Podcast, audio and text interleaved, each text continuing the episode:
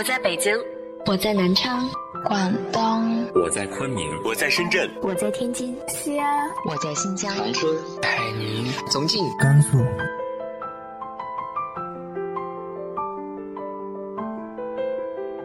这里是 FM 幺八零八四，昨天的你的现在的未来，我是主播背着吉他的蝙蝠女侠。无论你在哪儿，这里都有我的温暖等你。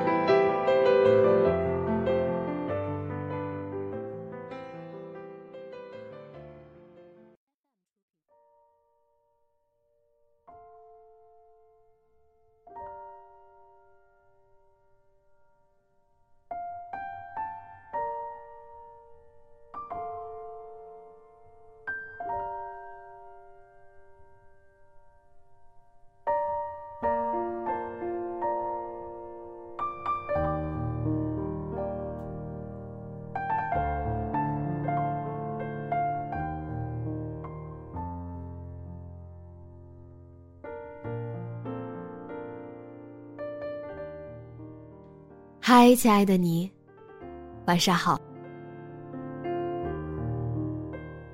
今天要和大家分享一篇非常励志的文章，希望可以给大家带来力量。来自于玉姑娘的：“生活很苦，但你很酷。”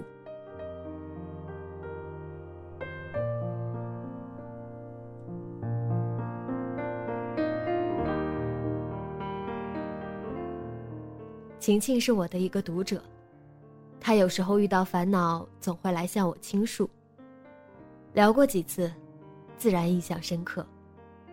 没见过面，但是从聊天片语里感觉到，她是一个上进、善良、温柔的女孩。晴晴今年二十岁，步入社会有些早，但是她非常热爱她的工作，她是一名幼教老师。他很享受和孩子们在一起的时光。记得他第一次找我是因为一个学生家长的事。幼儿园招生竞争大，他为了争取一个学生付出许多心血，除了专业的介绍，还常常对学生及家长嘘寒问暖，节日里送礼送祝福，学生和家长都很喜欢他。晴晴以为。这个家长一定会把孩子送到他所在的幼儿园。可是到了报名时间，家长反悔了，原来是被别的幼儿园老师挖走了。晴晴很难过。我理解晴晴的心情，她难过的不只是丢了一个学生的业绩，而是在争取学生的过程中，她付出的真心被辜负，一段用心维系的关系。说断就断。我跟他说：“你真心付出没有错，但是从另一个角度来说，你是不是做的不够，以至于你的学生那么容易的就被挖走了？与其难过，不如静下心来思考自己哪里不足，下次不要在同一个地方再摔跤了。”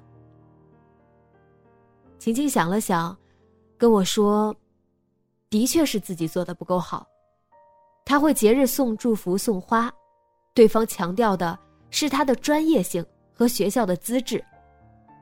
他好像没有做到这点，他以为，他觉得我人好就好了。我帮他总结，所以，你没考虑到用户的需求。对孩子家长来说，节日祝福和礼物都很温馨。但是，他更看重的是老师和学校是否能教好他的孩子，是否能让他放心。你在维系关系的时候，要找准用户痛点，才能事半功倍。听完我的话，他不再满腹抱怨，他意识到自己的不足，并信心满满的表示，接下来的业绩一定会做得更好。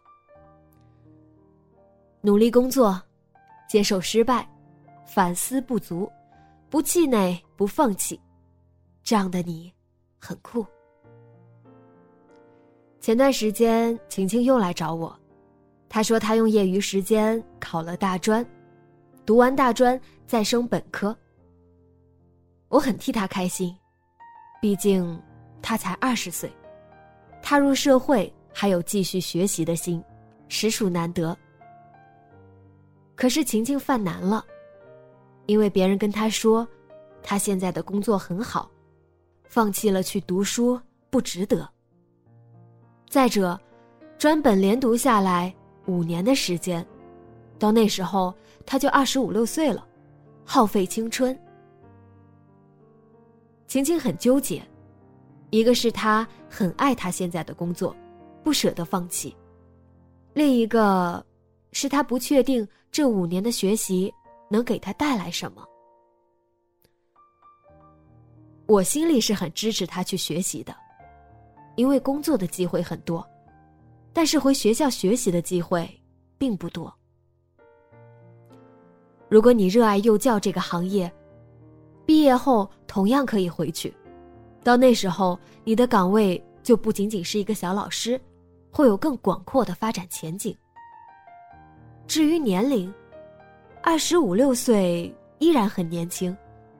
你不回去学习，你也会到这个年龄。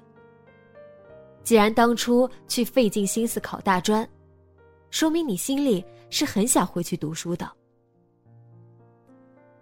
别被别人的话语打乱自己的节奏。别人的话，听听就好，想清楚自己想要什么，做出自己当下。认为最对的选择就好。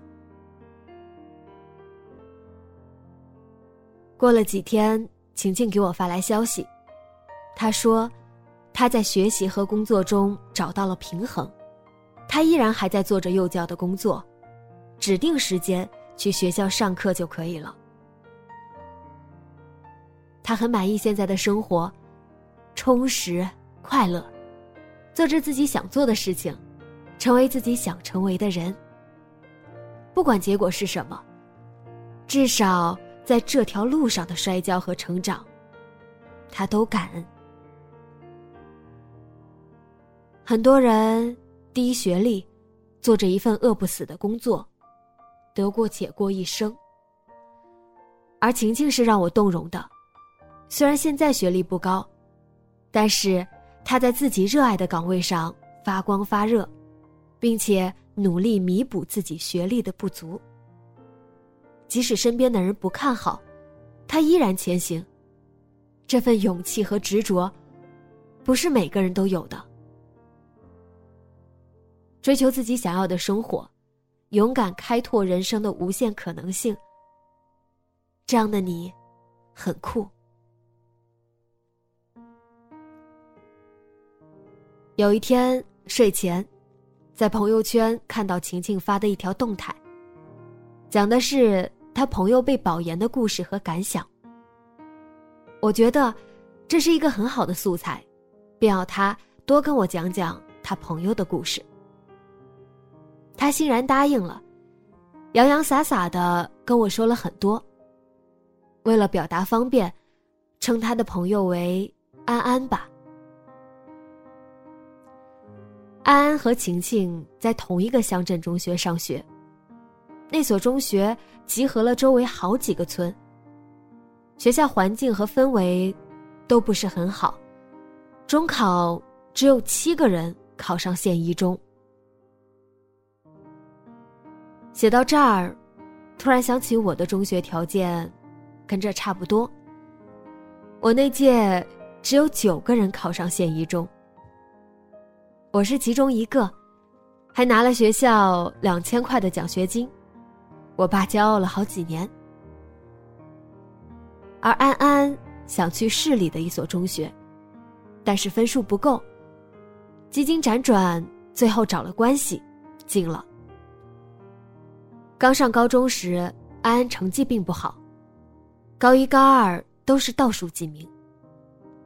市高中，优秀的人很多。安安感受到了前所未有的压力。到了高三，他开始疯狂的学习。疯狂到什么程度？中午不去食堂吃饭，让同学带两个包子或者粥他争分夺秒的在教室学习，晚上更是学习到凌晨两三点。宿管阿姨来提醒关灯，他就用台灯窝在被窝里看书。后来，安安成绩突飞猛进，进入班级前十。再后来，进入全市前几名，轰动全校，连德州晚报都报道了他的故事。只是结果，不是那么尽如人意。安安的高考成绩只过了一本线一分，不好选学校。他去了离家很远很远的大学——哈尔滨大学。刚入学，安安就跟晴晴说，他的目标是保送研究生。这不是一句玩笑话。晴晴每次联系安安，安安不是在去图书馆的路上，就是刚下课，很少听他说在逛街玩乐之类的。今年暑假。为了准备研究生考试，他独自留在哈尔滨学习。一路过关斩将，安安被哈大直接保送研究生到哈工大，毕业后就是硕士学位。晴晴听到这个消息，激动万分，才发了那条朋友圈。安安家庭条件并不好，爸妈省吃俭用，攒钱给他读书。爸爸对安安的要求也是极其严格。在得知安安被保送研究生后，他爸爸发了一条朋友圈：“今天，我姑娘被保送哈工大研究生，我很高兴。”晴晴说：“这就是努力的意义，让父母。”为我们骄傲。我要说，努力的意义不仅仅是这个，是拼尽全力后的涅槃重生，是更广阔的人生际遇，是更厚重的生命意义。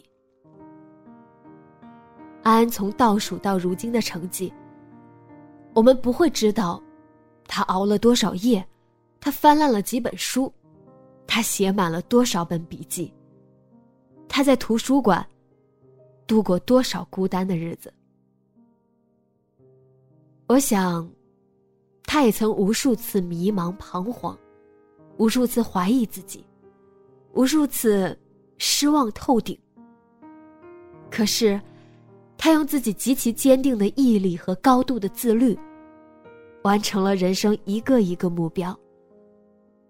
这样的你，很酷。生活总是让我们遍体鳞伤。有人屈服命运，有人得过且过，有人奋力挣扎。有人在玩游戏的时候，有人正在翻动书页。有人在刷朋友圈的时候。有人正在写工作总结，有人在逛街玩乐的时候，有人正在维系客户，有人在睡懒觉的时候，有人正在迎着晨光奔跑。生活的苦，谁也躲不过。每个人都是通过自己的努力去决定生活的样子，唯一的区别。是你选择苦一阵子，还是苦一辈子？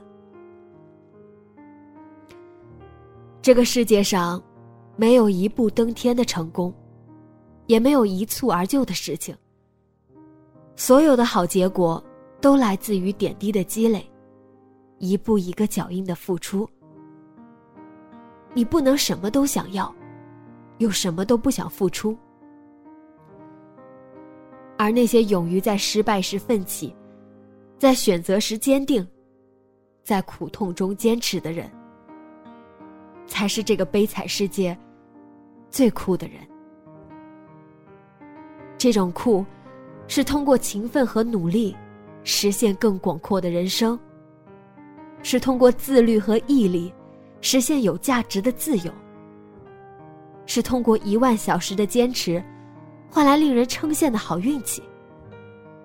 是通过势必实现的决心，认真的活着。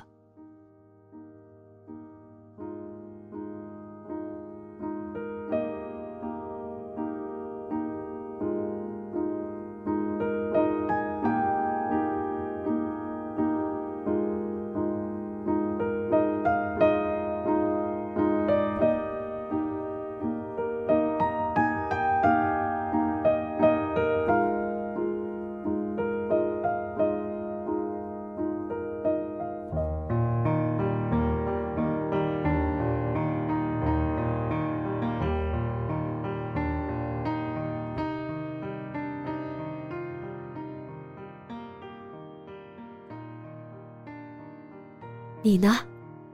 准备好下定决心去坚持一件事了吗？直接在节目下方留言分享给我吧。今天的节目就到这里，节目原文和封面请关注微信公众号“背着吉他的蝙蝠女侠”。电台和主播相关，请关注新浪微博“背着吉他的蝙蝠女侠”。今晚做个好梦。晚安。